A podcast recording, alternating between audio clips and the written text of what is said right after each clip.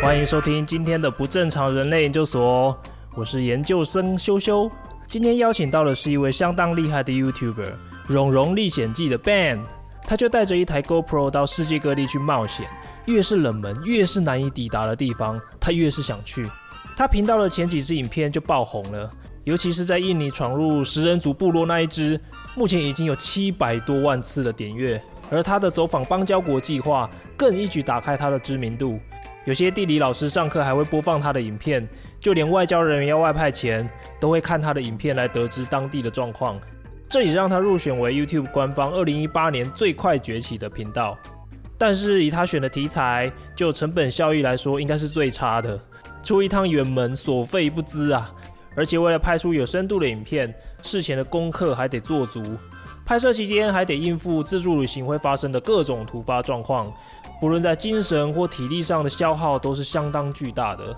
相对于付出来说，受众却是比较有限，订阅数也成长得不快。但即便如此，他还是甘之如饴，因为他正踏在实现梦想的这条路上。他从小就一直想成为电视行脚节目的主持人，在这即将达到二十万订阅的前夕。他娓娓道来一路上的血泪辛酸跟发生的趣事，在这疫情依旧紧张、无法出国拍片的非常时期，他也分享了一个更加热血的新计划。今天的节目是访谈的上集，内容绝对精彩，希望您会喜欢。很开心大家来收听我们的节目，我是修修。好，我们今天邀请到的来宾，我觉得跟我有很多地方很像。第一个。他皮肤很黝黑，好，同意，我是同意。然后他很喜欢旅行，而且他旅行的方式是背着背包，自己一个人去探索这个世界。然后他还去了很多很奇怪的地方。对，还有一个很跟我很像的，应该说跟我一样是他的绰号是叠字，他叫他叫蓉蓉。然后呢？没错。为什么你会叫蓉蓉？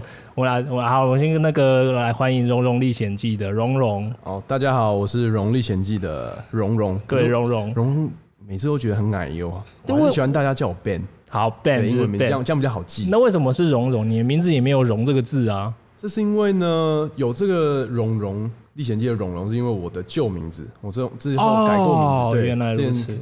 呃，名字有个“荣”字，所以我就想说，哎、欸，用“荣荣”。可是因为我现在如果用现在的名字的话，嗯，是瑶。对啊，瑶瑶历险记这样子，因为瑶瑶有点出来有点熟悉，又有点 太、欸、太多人哎，有这个名称了。瑶瑶是一个很很棒的名字，好不好？大家想到这个非常 棒。对，但是它已经有一个既定印象在，所以我就想说，那不要用这个，所以就是用“荣历险记”。那还好我有用这个，现在你。网络就是在 YouTube 搜寻一查，打一个“荣”字，就会有《荣荣历险记》。对，那个“荣”是孔融让梨的“荣”。先跟听众、跟观众朋友介绍一下，你的频道是在干嘛的？我的频道就是在旅游，专门拍一些旅游的影片。然后刚刚秀秀有说嘛，我去的地方都比较奇怪，嗯，就是大家不想去，我越想去。世界各地都可以，不管什么小岛啊，就是渺无人烟的地方，这种地方我最爱。好，等一下我们就来聊聊你的这些旅行的经验。先跟大家介绍一下，他的频道创立了快两年了，还没两年？哎、欸，已经两年了，刚满两年，刚满两年，两年就破二十万，哎、欸，还没有，差不多快要到二十二十万的订阅，而且他在二零一八年还得到了一个 YouTube 的最快崛起频道吗？呃，对。我想跟大家说，跟我同期的有谁，你知道吗？谁？志奇七七啊，真的啊！但是人家人家现在已经是嗯、呃，在看，看不到车尾灯了。对，不过因为旅行旅行频道这个在台湾真的有点少，很少，而且基本上它的受众群太小了。嗯、基本上如果你不会有兴趣，你根本就不会点开。对，对我觉得这是做旅游比较困难的一点。嗯，那你当初是为什么想要做这个频道？因为我有个梦想是要当那个外景节目主持人，现在还是这个，现在现在还是啊，现在还一直都是啊，因为还没有达成就把它摆在那边。那因为小时候是看那个冒险王啊，然后什么世界第一等长大的哦，有看过吧？秀秀，我们是同辈吧？哎、欸，没有，我跟我没有。我那时候看的是什么鬼啊？等一下，我想想看哦、喔，没有嘞，我们徐浩平那个那种吧。哎，我其实蛮少看电视的，因为我从开始工作，我是一九七八年生，你是一九九三年，哦、我们差了十五岁，差这么多吗？可是我看起来差不多 哎。对，到底是保养有成还是我太 没有啦？我就是，反正我就是一个娃娃脸，然后因为有运动的关系，所以我觉得这个，所以运动很重要，运动真的超重要的。所以你现在，你当初看的《冒险王》世界第一的那种，你为什么想要当？就想说可以跟明道他们那时候明道什么阿布啊，他们这样世界各国到处跑，我觉得很很很羡慕啦。嗯，对，就是看各种不同的文化，尝试各种不同的奇怪的东西吃。嗯，所以那时候把它放在心里面。可是，在台湾你要谈梦想，其实讲出来大家都会觉得哦，可能不会达成，所以才叫梦想嘛。嗯，对吧？但是，所以我就一直把这个要当外景节目主持人的想法。梦想放在心里面，然后连可能连我爸妈都不知道，我姐都不知道。OK，对，那一直到嗯大学毕业当完替代役以后，我想说那给自己来一个假期，因为当一年替代役不能出国，然后我就想说要去个中东啊这样子旅游，然后想说啊去完这趟长途旅行以后就回到办公室开始继续未来接下来的日子这样子，但是去完两个月发现。反而又更想出去，觉得更坐不住了，所以这就是一开始的频道或者会会有这个东西的开始，这样。所以你想当外景主持人是从几岁的时候开始？那个时候应该是小五小六吧，哇，十一十二岁，也是这么早就开始。对，然后跟阿公阿妈一起看那个在台湾的故事，嗯，对，然后冒险王啊这样子，就觉得他们能那么自由，然后。但是又可以带给大家不同的那种新奇的体验，我觉得这是我未来想要做的，而且还能赚钱。对，这重点，还能上电视。对，然后大家都知道你这样子，就是哎、欸，一举三得，有没有？所以当外景节目主持人，感觉在那个时候想是是我的那种完美的职业，完美。对，未来日子都是想要成为这样子的人，这样。那你跟佑胜蛮蛮像的，佑胜是不是？对啊，佑胜是什么时候？他好像是，我记得他是先去澳洲打工度假嘛。对对对对。然后毛遂自荐。毛遂自荐。对啊对啊。所以你从你说替代役之前去了一趟中东，去完之后你就觉得这个真的还是你很想做的事情。一直都是。然后你替代役结束之后，你有做什么事情吗？替代役结束哦，呃，有啊，找工作啊，这是一定要做的嘛。就是想说，因为那时候想说，呃。有一直想要继续去追求我的梦想，可是要赚钱，嗯，所以好，那就是顺着家里的意思啊，反正就是啊，该玩的也玩了，那现在就是要开始认真找工作。那找了三四个月，发现啊，未来的四五十年、二三十年都要做同样，就是坐在办公室这样子，我觉得好累哦、喔，嗯、光想就觉得累，嗯，所以我就有这个想法，好，那我给自己一年的时间哦，去做我想要做的事情，就是大概半年到一年吧。对，然后所以我才有开启这个频道的一个想法。所以你那时候当初是怎么计划的？你说给自己半年跟一到一年，至少半年的时间。所以一开始我跟我妈就是跟我父母这样讲嘛，然后父母的感觉就是你在想什么？啊，你有跟他讲确切讲说你要做什么事情吗？还是我就是尝试这样？我一开始这样说，妈，我想要去追寻梦想，因为 外景节目主持。对，然后然后我妈的表情就是啊，黑人问号。我爸妈的反应啊，你你头都坏掉那种感觉，因为你以前从来没跟他们讲过，然后就忽然就哦这样，对，突然然后所以要给他们一个下马，威他们就是完全愣住。那我因为我爸是比较传统，他就说你在想什么？你为什么不去找个好的，就是工作这样做就好了，然后存钱，然后养老婆、娶老婆，然后就这样子。大家对啊，大家的爸妈都是这样，对，就是比较传统嘛。但是我妈她就默默的嗯。没有讲话，他他就问我说：“你什么计划？”嗯嗯嗯，我就说：“因为我现在没有任何的管道，我是那个英文系出身的，嗯，那要跳脱到这种影视或者是大船的那种，会有点不知道该怎么下手，因为没也没有人脉嘛，所以我就想先开创一个 YouTube 频道，嗯，因为没有门槛，那你要做什么都可以，那怎么拍摄？”网络上已经有很多前辈可以去学习。那剪辑，因为我也那时候也不会剪辑，也不会拍摄，我就全部就是从头开始，对，从头开始学 YouTube，然后 Premiere Pro 一个一个，然后 AE 这样子，还两台电，两个荧幕，然后就这样开始做，然后他做做一步，我做一步，然后就开始做自己的呃动画这样子。那就把这个计划给我妈以后，好，我要当 YouTuber，然后做个一年，至少给我半年到一年的时间。然后我妈就嗯。好去做。然后我爸就噼里啪啦继续在旁边骂。哦，真的啊？对啊，所以一开始就是这个契机啦，对啊，因为呃想说把 YouTube 频道当成自己的履历表。那当如果有人看到，哎，有个小伙子想要当为你节目主持人，那他有没有什么作品？然后就一打开我的频道，哎，就是这些自己超多作品，对自己做的一些东西。那搞不好就有一些机会可以去当呃，去成为一位外景节目主持人。那你当初说好，我要给自己一年的时间，你有没有给自己设一个目标，说一年之内我要达到什么？如果没有达到，我就还是去找工作，还是怎样？其实没有，因为你看你要设这个设限用。呃，订阅数据讲好像也十万订阅，一年十万订阅，超级 aggressive。对，一一开始一开始没有想到，因为觉得哦那些东西离我太远。那我的想法就是我做，我一直努力的做，那就是不要不要后悔那种。嗯，我就一直往前冲就对了。嗯，不要给自己这一年过去，然后发现啊，当初如果怎样怎样怎样的话，所以我就想说，好，那我就埋头苦干这样子。所以第一个频道的系列就是去印尼。对，就是你一开始就爆红哎、欸，超屌的、啊。可是那个时候我去印尼，就是想说啊，不要去大家只去的巴厘岛，然后就去一些什么伊镇火山啊、布罗莫火山，还有那个最有名的食人族部落。对，而且我去那个食人族部落之前，跟我女朋友那边讨论了两天，我到底要不要去？到底要不要去？因为去那边太麻烦了。哦，转机要转三次吧？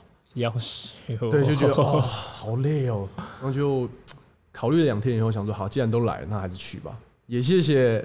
我有去，真的，真的就是让你那一个影片到现在已经七百多万的点阅，七百五十万吧？对啊，两年这样子，还持续增加哎、欸，这有够夸张了。而且就是没来由的突然暴涨，因为影片出来，我永远记得那天是四月一号，影片影片先出来，大概一个月以后就就大概，因为频道那时候刚开始嘛，可能还不到一千订阅，可能订那个呃观看数就大概一千，算是哦。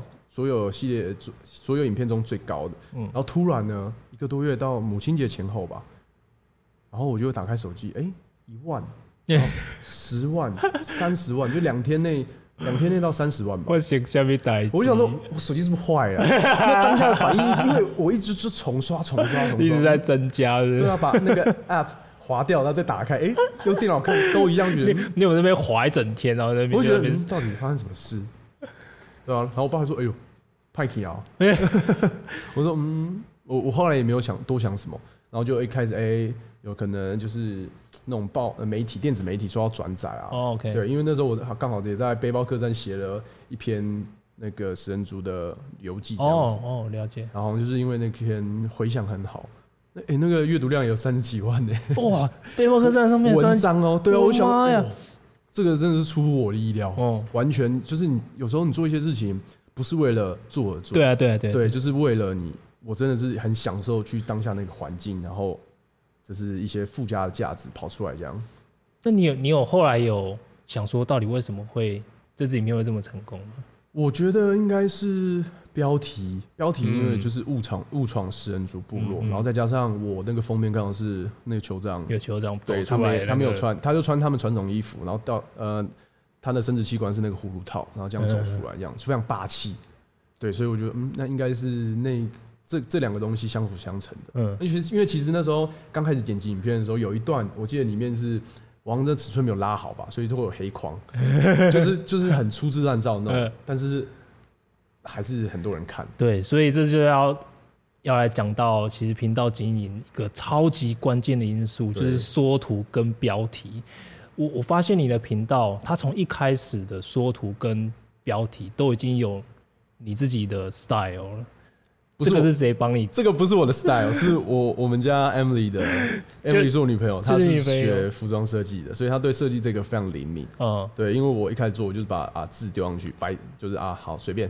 就是把呃图片选好，然后字端上去，哦，那剩下的就是看老天爷了。嗯、但是后来发现，这真的，你 YouTube 你必须，因为它会跳通知，如果你有订阅会跳通知嘛，那第一瞬间可能看到就是标题。嗯，那标题要怎么吸引人？这是我开创频道两年多来还在学习的。嗯，因为真的是很难，真的太难，很难很难。对，对，而且我又是以一个 Vlog 的呃呃形式去拍摄，所以一部影片里面会有很。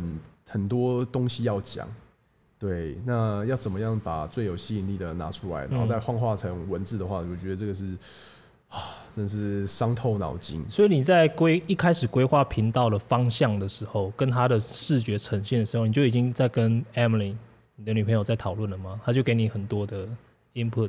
对，因为他就说你至少要把封面照拍好。嗯，但我跟你说，我到现在哦、喔，影片拍了快两百支，我的封面照有时候还是影片截图。我大部分都这样，因为我有时候忘记拍啊，真的会忘记拍。而且你当你在拍影片的时候，拍影像的时候，你真的会忘记切换成照片模式。欸、这两个切换超级难的。对，就是啊啊哦哦好，太忙了，真的。而且我其实这些影片都是自己一个人去拍嘛，对啊，拍摄、剪辑这样全部，对对，脚本都自己想。那很忙，真的是很忙，所以有时候真的是只能从影片中截图，然后我就会被骂，对啊，因为有时候那个画面真的是曝光到爆掉啊，而且你是用 GoPro，GoPro 的画质本来就没有那么对啊，对啊，对啊，所以就觉得很辛苦，辛苦 Emily 啊。可是他把那个就是，我觉得我们在看 YouTube 的时候，其实就用自己的经验来看嘛，嗯、一定要滑滑滑，一定是看到某张图，对，先。先先吸引你的目光，然后我就会开始看标题，嗯，说他到底在讲什么，所以他是有一个顺序的。然后他把他那个你的封面缩图的字型就写，我觉得很很 eye catching。对，那个真的是很，你必须要有非常有个人特色。对，有特色，然后有你有设计的美感，让人家可以滑的时候，哎、欸，停在这里，停在这里，然后看看标题是不是符合自己的，对，是不是有吸引力，然后才会点进去。所以其实很多很多的。影片它虽然说内容很很好，但是它这两点没有做好，就没有人看。因为 YouTube 会推荐嘛，像你刚刚讲，我觉得这个真的太……你你做过，你做对，就那一个做对很多事情。第一个就是你在背包客栈写文章，嗯、这有一个曝光，然后你的那个标题跟缩图都做好，所以当当 YouTube 这一个这个平台发现说，哎、欸，怎么忽然一瞬间这个影片怎么点进去的？人这么多，他就把它 push，对，他就会开始尝试把你 push 出去，然后 push 出去之后，因为你的缩图跟标题都很好，然后那个 CTR 超高，所以他就一直推，一直推，对对对，他就一直推推，然后就呀就起来了。可能那个时候就是食人族就是这样子吧，然后还有到之后的北韩系列，嗯、我觉得北韩这两个字一出来，大家都会想看。对啊，因为到现在都都一样这样，还是一个很。虽然说现在已经越来越普遍了，嗯，但是它对大部分的人来说还是一个很神秘的地方。哦，就像我那时候去北韩买的，因为最近听小胖的事情那个嘛，大家都揣测他是不是已经已经 可能 GG 了，对 GG 了。然后我就想说，嗯，还好那时候我去北韩，而且我还买很多金小胖的那个的邮票。对，我想哦，那应该爆爆涨，就结果这一天又出来了，这天又出来，然后那又继续放回去积灰尘。所以我觉得，嗯。拍旅游就是真的很很小众，然后你必须要一瞬间抓住大家的目光，嗯，很难。而且我觉得旅旅游影片它还有一个很难的地方，就是，哦，我每次一想我出去骑车拍片的这种煎熬，因为我们是在路上，对啊，在路上走啊，在路上，对，就是我们那种感觉，还有而且我们是背包客，对啊，我们是背包客，我们也没有一个。车子，然后载器材来来帮我们运送，可能到到某个定点，我们下来开始讲就好。不是诶，我们是真的也是在旅行途中。对啊，所以我还蛮好奇的。你一开始的频道除了方向确定了嘛，然后缩图跟标题都有人帮你，对，帮你把它艺术总监，对你对你已经有一个艺术总监了，这个是 这多重要的事情。但是还有一还有一个部分就是你的。器材，嗯，跟你的影片格式，当初你是如何去把这些定下来的？我一开始其实我跟你说，就是让大家很很多人知道那个食人族部落跟那个叫北韩的北韩的系列嘛，一直到甚至之后的六六公路，我全部都是用 iPhone 七拍的。Holy shit！就是而且是用 iPhone 七的内视镜拍的，就是这样拿着拿起来就拍。因为一开始，呃，像拍影片，我不想要花，我想把钱花在刀口上啊。对，所以我没有把那些钱拿去买一些专业的单眼，我是有一些微单呐，可是那个真的是微单，连麦外克那连麦克风都不能外接的那一种.非常非常 local，而且非常传统那种，所以我就想说，好，那我就买了一个装手机那个 Lightning 接头的麦克风，嗯，这样子，然后呢就这样出发了，然后带 GoPro Three Plus 三加，三连稳定系统都没有的那种，好，就这样出发了。然后就开始拍影片。所以一开始基本上是我在器材上器材上面没有花到什么，但是就取得我可以这样说巨大的成功。对，可我可以可以这样说，真的听就是这个那个听众听到这边应该可以了解，每次每次跟大家分享器材真的完全不是重点的时候。就有人说：“哎、欸，你都买那么多相机？”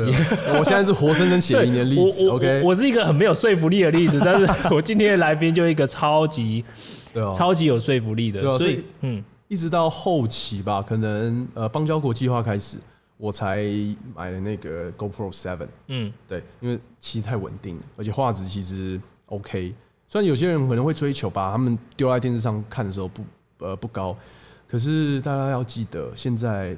很多人都是手机，他甚至有些手机都还没有 Full HD，嗯，所以我觉得这个还可以再撑个几年啦，嗯嗯，对，所以现阶段的话用 GoPro 七，然后加个麦克风，那最近近期是越来越多一些有的没的，像什么三六零相机啊，嗯嗯，然后微单一样的继续带，嗯嗯，大概就这样子。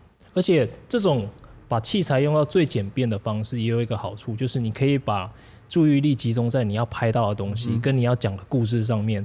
像我就有一个惨，我就有惨痛经验哦。我带的东西一开始我连我自己都不太熟悉啊怎么，因为它功能太强了，所以常常我在那边调那些设定的时候，时间的对，画面已经跑掉了。要不然就是说我都带的东西太多，会拖慢我的速度啊，或是要充电啊，记忆卡有的没有的。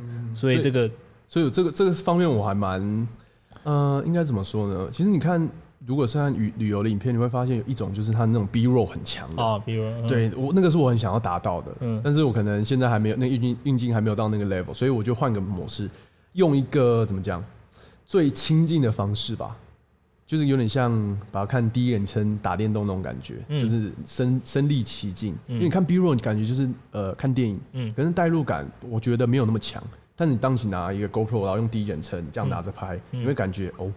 跟着他在旅行，对，有点看在看 VR 那种感觉，所以这种时候的话，我会觉得最一个最简便，GoPro 拿起来就拍，然后可能有时候画面混乱呐，但是有种临场感，嗯，对，这是我觉得我的频道最走的最主要的方向，所以很多人会，很多粉丝会看了影片说，哦，没有出国，但是看了影片，你好像就已经去过这个国家了这样子。所以刚刚讲到的是你的影片的格式，因为你影片。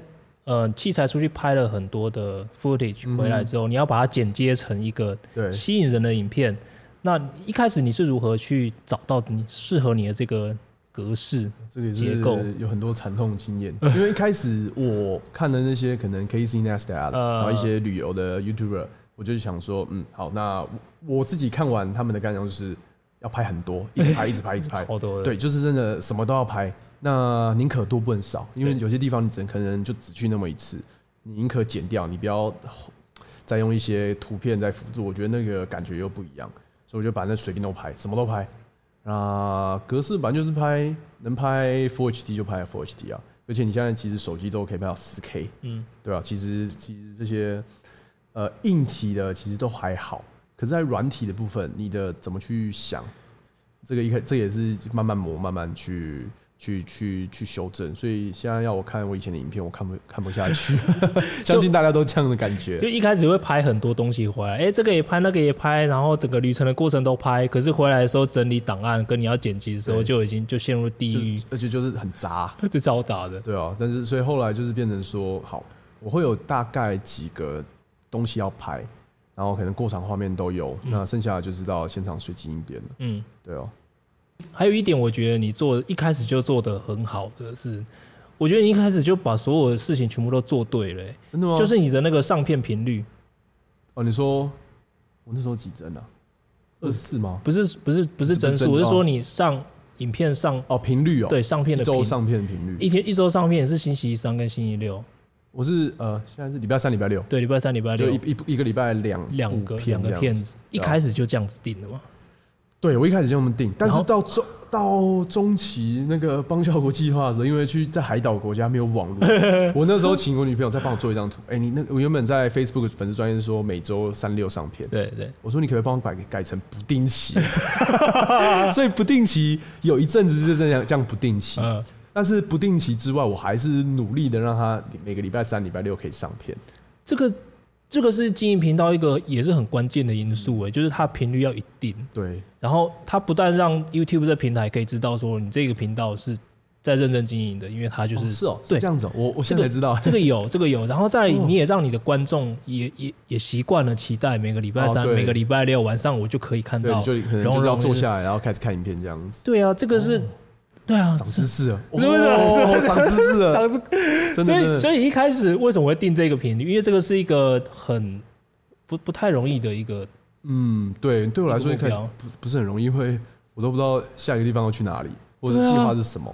而且就定下来，而且你一直执行到现在，你的那个工作的纪律相当的。对哦，就是大概大概就是这个 pattern 吧，就是一直这样下去。嗯嗯，对啊，除了上字幕很麻烦的以外，对你你已经。每次都会抱怨上字幕，我已经抱怨了真的，上字幕真的是。可是还好，我现在已经有请就是外包字幕。我觉得要把有有时候很花点小钱，可是你必须要把这种东西事情下放，因为你的时间会更更有价值。对，就是把你的时间花在核心事情上面。就是真的这个东西可以外包，就尽量外包。嗯，所以就因为我觉得你做了，就一开始就做对了很多很多事情，所以导致你现在。两年了，在这种比较冷门的题材这种频道，能够已经快要二十万订阅，二十万二十万 QA，你要 不知道哎，你要当主持人吗？好好，可以可以可以可以可以。好了，哎，二十万 QA 你就来了，我们就从这里再 live。好，可以就直接直接来问。对，因为我之前的话，十万 QA 是跟女朋友在台南，然后就是边走边讲，对啊对啊，因为就很比较符合我的那个频道的那种风格。对。我还把那十万订阅奖牌带在身上，我看到了、啊，超狂的嘞！然后被 Emily 那边说：“哇，你这个 很热，然后又站，对，那还是那还是有一点重，这样这样子。”然后就拿那个，他就觉得哦，傻逼。我觉得很好笑啊！我觉得观众就是喜欢看傻逼啊，你不觉得吗？就会看他喜欢，他们喜欢看你就是去一些很奇怪的地方，然后然后就是被折磨啊！哎，真的真的，我跟你说，这个我有写另外一个例例子，就是我那时候去去日本跟我姐，也是一个案子，我就这样去嘛。然后我就想说，日本去个三天两夜，我就拿一个行李箱，就是小皮箱就好了。然后我就我就带着。然后我那其实有有一个预想，我可能这是我第一次在频道出现的一个行李箱，所以我就把它放在后面。然后我就这样拖着嘛，然后让拍影片。然后影片上了以后，下面的留言就这样说：“请问，想请问一下 Ben，为什么你这次出国要带行李箱？” 然后我现在的那个呃既定印象就是，你出国只能带背包，就背包客，你不能带其他任何的东西，而且还两三个人这样回。然后我觉得啊、呃，好，那我我想要放的时候放松一下，而且我还知道你会这样留言，我要把它放在后面喽。他们可能听到那个轮子的声音，你知道吗？所以才被才被坑。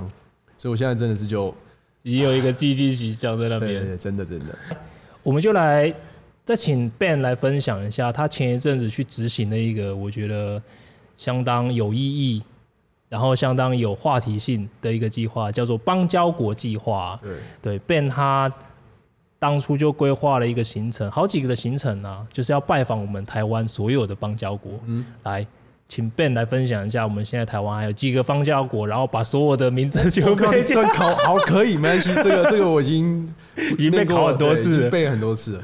我们先从呃南太平洋好了，非非洲就斯瓦，非洲对啊，斯瓦蒂尼嘛，以前叫斯瓦季兰，然后。那个欧洲的话就有教廷，梵蒂冈那边。梵蒂冈。然后南太平洋有土瓦鲁、诺鲁，然后再是马绍尔群岛跟帛琉。OK。对，那中南美洲有九个，嗯，加上加加加勒比海三圣嘛，圣克里斯多夫、吉尼维斯、圣文森跟圣露西亚，然后海地，再来就是中美地峡的贝里斯、瓜地马拉、洪都拉斯跟尼加拉瓜，还有在南美洲唯一的一个巴拉圭。没了吧？哦，好像没了。对，应该是这样子。对，厉 害厉害。大家有听过几个？应该应该先这样问。南美洲那几个是还蛮大的，对，像瓜地马瓜地马拉那边大家还会去旅游，算比较大的。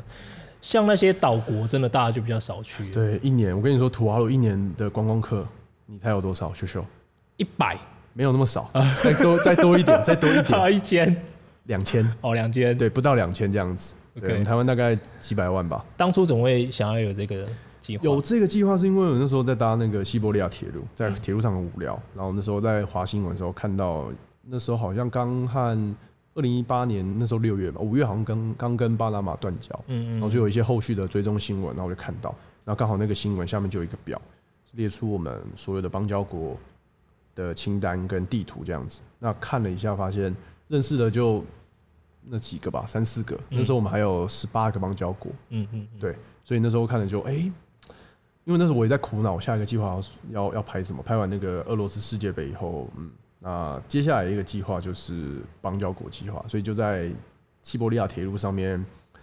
有这个萌芽，这个想法萌芽这样子，然后我也去问了很多人啊，你说，哎，你觉得这个邦交国计划怎么样？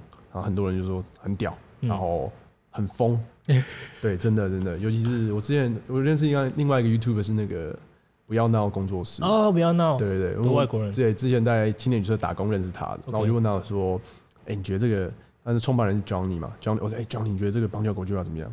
他说，嗯。需要很多钱，需要很多时间，然后需要一股傻劲。然后就说，嗯，那就是我，对，那就是我。什么什么不多，傻劲最多。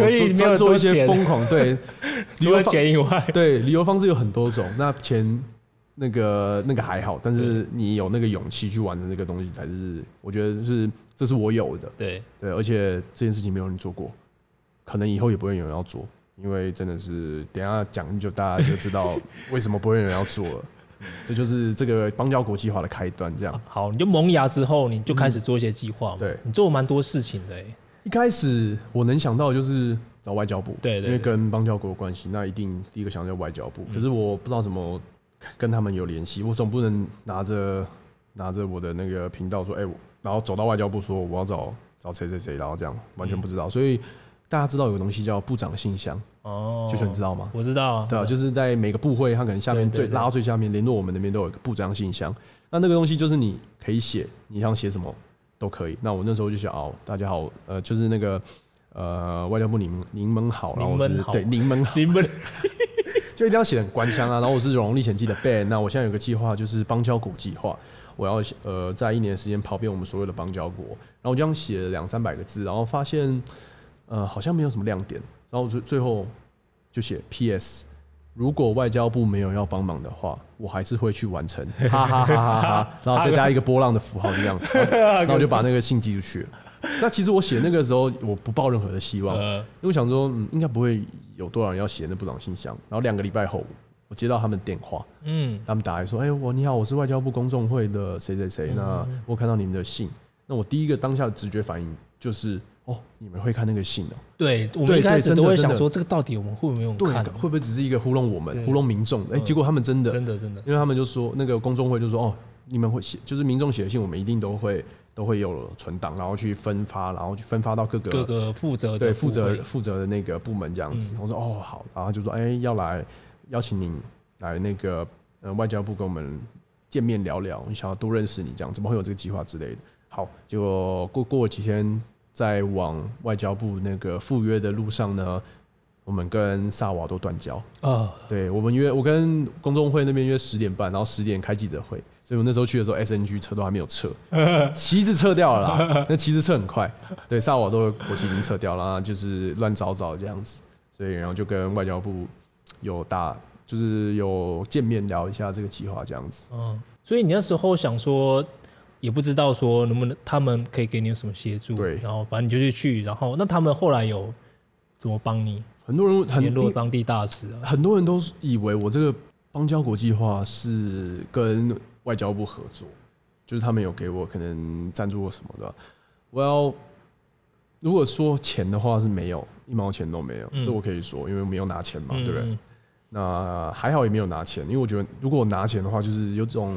你就会想要会被限制住，对，就会感觉，对他们可能就会希望你做到什么事情。对他可能就说，就就是哪个部分要多拍一些什么的。但是我这么崇尚自由的人，对对对，我不要。我们背包客就是对对，就是随遇而安嘛。对，所以探视外交部帮助我的方式是，他把我的资料发送到各个当地的使馆。对，那当地使馆就会可能叫我用 Line 啊，或是用 Facebook 跟我联系上，问我需不需要什么帮助。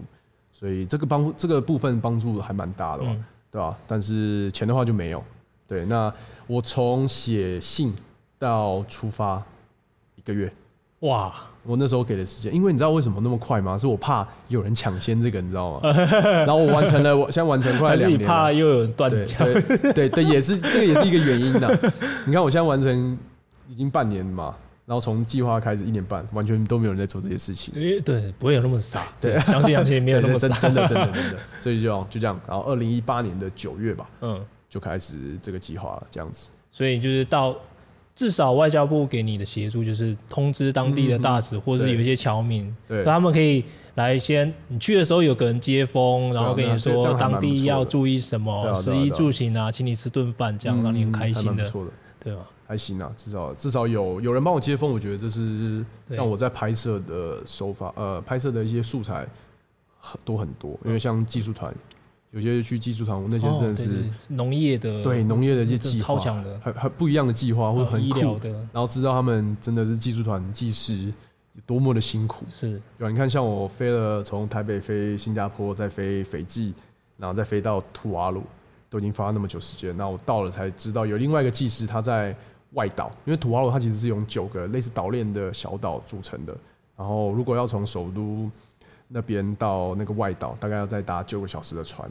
然后那个技师就自己一个人在那边哇，经营一个农场。然后就是那边因为当地还是有一些民众跟小学，所以他就是负责是那个就是叫可能示范农场吧。对，然后种就是种菜啊之类这样子。嗯，我觉得我们台湾在农业跟医疗这两个真的是。技术很强，而且我们真的有能有帮到我们的邦交国。对，你、呃、台湾 can help。对，应该说台我我们在台湾收接收到的新闻，因为新闻不会报这一块。嗯。但直到我亲自到那边的时候，才发现技师真的是超厉害，而且一待哦，可能五五年六年，很了不起。对，有些技师可能一待待个十年，在那个小岛这样子不到一万人的小岛上面待了快十年，我觉得。超级超很很佩服他们那个意志力跟他们的那个精神，牺牲奉献的精神。你去这些邦交国，有没有一些比较有趣的事情想跟大家？有趣的很多呢，像南太平洋的话，我觉得一定要讲，应该就是诺鲁。诺鲁哦，我我看到那个这个超贵的，超贵，超贵，一公斤的芒果。五百块台币，对，然后一居的王屋大概也是五百块台币，那边真的是又又贵又无聊，我只能说无聊。那那边的人均收入高吗？他们怎么能有办法东西卖那么贵？他们曾经很高啦，在一九七零、一九八零年代吧，嗯，那个人均 GDP 是三万五千块美金。哇哦，一九一九八零呢，然后大概是我看这数据，大概是美国的五倍。在当年哦、喔，对，然后是有什么油啊？矿产有啊，就是那个磷矿哦，磷矿来做肥料那磷矿。OK，就算稀有材，因为它会会开采殆尽的。嗯，对。但是现在的话，因为物资全部都要进口，然后磷矿也开采完了。嗯，然后再加上澳洲的难民营设置在诺诺鲁上面，哦，所以工作人员其实很多，澳洲工作人员很多，导致可能有些呃东西供不应求，这样，虽然住宿就是这么贵，哦，没办法。所以会去住的都是澳洲的工作人员，工作人员对，没有光，基本上观光很少，大概跟土瓦鲁的状况是一样的，嗯，因为他们基本上是没有什么观光部门吧。那你去你去那边住了好几天？我住七天啊，七天，一个礼拜就一班飞机啊。有了，他有另外一班飞机是飞到澳洲的布里斯本，但是那个因为跟我的计划冲突，完全没有关系，所以我就只能等下一班飞机，而且那班飞机是从斐济出发，嗯，中停诺鲁。下一站基里巴斯，最后一站是马绍尔群岛，所以我就一个礼拜就只能搭那等那一班飞机这样子，就是这么的艰苦耐劳。然后你说，你之前 Q&A 里面有讲到说，我第二个会再去的国家，其中有一个是海地，所以你觉得你很喜欢海地哦？我觉得我喜欢海地是。喜欢他那个混乱，什么鬼？就是乱中有序，然后非常的刺激危险。那你有去过印度吗？我有去过印度啊。那那你应该，但是我去印度就没有待久，就是可能跟我妈去去去一下下。哦，跟你妈去那就对啊，就是比较好。所以我很想要去，我很喜欢那种待在那种就是完全摸不着头绪的国家啊。因为一方面那个影片拍起来其实非常好玩，对，大家都我我都已经不知道要干嘛了，我还要拍影片给大家看。对，大家可以真的可以看得出我那个惊慌失措那种感觉。所以在海地那时候拍影片，走在路上就是一个挑战，因为那边其实是从海地大地震十年前的那个地震以后，我去五天就是没水、没电、没网络啊，对吧？那我连可能要吃东西都不知道要去哪吃，然后我而且我也是用那个 Couch Serving 的找到一个当地一个大学生的家，嗯，对吧？那就是都很混乱呐。那我待五天，我原本想要去海地角，就是我待的地方是太子港首都嘛。那海地角是另外一个城市。我为什么会想要去？是因为海地角听说有人去过，因为它那边有那个游轮停靠，那边是完全不一样的一个度假胜地，哦、跟太子港没水、没电、没网络，然后呃那个街道非常混乱的状况是完全不一样。所以这就是为什么我很想要再去挑战的。那在那边遇到一个比较疯狂的案，那个历故事，我离开以后才发生。因为那时候是二零一九年，去年的二月，他们海地那边有暴动。嗯，对。然后三月的话比较平息，然后四月的话又有暴动。那这个这个故事是我影片发了以后，呃，当事人他好像是像那种有点像我们那种技师，但他是。外聘的，就是他可能要组装机器，而不是我们那种国国合会的技师。他去那边后发现，他们从遇到的事情是，他们从那个农场要回到首都的时候被被拦截，嗯，然后路上大概是四五十个黑帮拿枪的，然后叫他们下车，然后手抱头跪在路边这样子，然后他们被被囚禁了一整个下午，然后还还还跟那个我们的大使馆。呃，就是勒索，他们要赎金就对，对，他们要赎金就对了。嗯、但后续人没事，那赎金有没有付，我不知道。嗯嗯，对，所以就大概这个就是海地的状况，就是什么的混乱。混乱，对，乱想去吗？想去吗？走啊！没有不行，我女儿要出生了，我现在 我现在要更更更更爱惜生命，生命一点。我现在不会去骑脚踏车去非洲，这样这种这种事情都不会再做。那你这样一趟邦交国之旅下来，有没有一个？总总结的感想，你这一趟给你的什么收获吗？嗯、或是你有收获？我觉得就是看到一般民众真的看不到的东西，就知道我们驻管人、驻管那些秘书啊、大使，嗯，怎么这，尤其是在现在国际状况那么混乱的时候，对，对，然后必须要在那边角力，哦，对啊，那像其实，比如说拿圣露西亚出来讲好了，嗯，圣露西亚它其实在以前有先跟我们建交，在二零零八零七吧。建交以后又断交，跟、嗯、跟那个中国大陆他们有有关系以后，对，又跑回到我们这边，所以他其实他们算是一个摇摆州的概念，嗯，对，所以可能很多事情的话，我们没有处理好，马上就变人家的，哦，他们举就是一直举棋不定啊，对，而且虽然呃中国大陆在那个圣露西亚那边没有一个明确的一个办事处，可他们经用一些可能像是与与会的那种商业手法进去。那个可能有中资的企业，然后他们就在那边可能牌面下有一些小动作那种感觉，所以那时候去圣露西亚的时候，大使其实说：“嗯，你看，你感觉圣露西亚都没有出现在什么邦交危机当中，基本上都没有报。那其实他们做暗潮下波涛汹涌，对，所以他们呃，就是可能使馆就三四个人，小馆的话，他必须每天处理这些事情，嗯，很忙。”很忙就忘 很忙就算了，还要招待我，你懂我意思吗？还要带我去哪里哪里，然后带我去技术团啊，然后介绍一些东西，所以一个人当十个人在用，所以这是大家看不到，大家都以为我们就是啊把钱丢出去，就是金钱外交。可是金钱外交之余，那些呃领事、外交领事人员跟技师，他们真的是有一部分是实实质帮助到当地民众的，就一部分就把我们的技术能够去。嗯交给他们，然后让他们能过更好生活。然后我们的使馆人员很努力的在维持这个很艰难的 外交关系，对吧？就是时不时就会遇遇到一些真的鸡毛蒜皮的事情，但是还是必须要去，尤其是那种应酬啊，应酬比较啊，应酬真的是应酬累，我最讨厌应酬了。对啊，就是你必须坐在那边，然后陪笑，真的是陪笑，甚至陪笑，就是讲一些让对方可能会开心的话。就是身为一个热脸贴冷屁股那种感觉，对啊，所以我就觉得他们很辛苦。嗯，那那你觉得当地人呢？跟有跟当地人相处吗？语言不太通吗？呃，语言的话，其实都还好哎。他们他们知道台湾吗？他们知道台湾这个邦交国吗？对台湾有什么印象？你有问吗？有一个很好笑，是我在 刚到土瓦鲁，因为那是算是我第一个真正的邦交国。到了我很兴奋，然后一入住那个旁边的机场旁边的那个饭店，哎。在登记的时候，旁边就有一个台湾形状的指证哦，对，他就是那时候对，就是送给他们挨家挨户的那种小礼物吧。哦，OK，对，然后这个就算，我觉得最酷的是我那时候在土瓦鲁走路的时候，在拍影片的时候，远远就看到一个大妈穿了一件衣服，然后上面写什么吗？士林夜市。所以我那时候看到的时候说，哇哇塞，士林夜市来这边开分部，你知道吗？那种感觉就是哎、欸，很新鲜，然后就我就我就很兴奋的跑到那个大妈，哎、欸，你知道你衣服上面写的什么？他说什么？士林夜市。然后我就问大妈说，你知道吗？他说嗯，不知道，但是还是觉得很很有意思啊。他们都会讲英文，对他们都会讲英文。你看士林夜市好好玩，对啊，然后我就跟他 就跟他。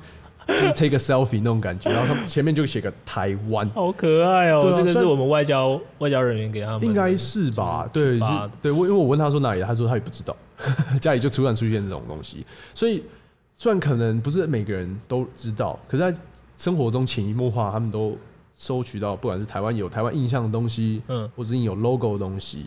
但其实技术团啊，比如说大家说我们把那个钱都花去哪里？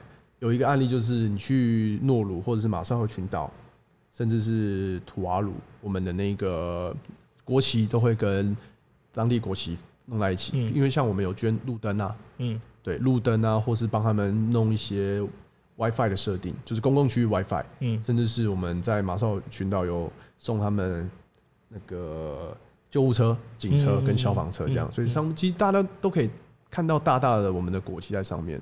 对，所以到那边你就可以发现很多东西，对，然后都跟我们有关系，跟台湾有关系。那甚至不用说，我们有送一些场纪念场馆啊，或是一些国会这样子，盖公园啊，或是盖一些建筑物。对，我觉得这这一种感觉就是，其实我们台湾被国际社会孤立很久了，可是真正到邦交国，我们就可以感觉到，其实我们跟这个世界还是有还是有连接的，这有 connection。对。这种感觉真的很好哎，而且我们都真的有尽到我们的能力去。对，台湾 can help，台湾 can help，耶！尤其是去年那个盛文森卫福部长在联合国讲话的时候，嗯、就是特别特别有感觉，因为那时候到的时候就，哦，觉得嗯，我去过那个地方，嗯，然后那些当地人其实对台湾人真的都很友好，这样。嗯嗯嗯。今天的节目是完整版访谈的上半集。讲到的是他开设频道的过程，以及邦交国计划带给他的收获。下一集我们将会聊到行脚节目 YouTuber 的辛酸血泪以及经营之道。如果你的梦想是把旅行当职业，希望自己也有机会一边看世界一边拍片接业配，您一定要收听下集。Ben 他很不藏私的将他两年来的经营心得一次分享给大家。如果你喜欢我的节目，拜托帮我到 Apple Podcast 或 FB 粉丝专业或者我的 YouTube 频道留下评价，这都会是给我们相当大的鼓励，可以支持我继续做下去。那我们就下个礼拜见，拜拜。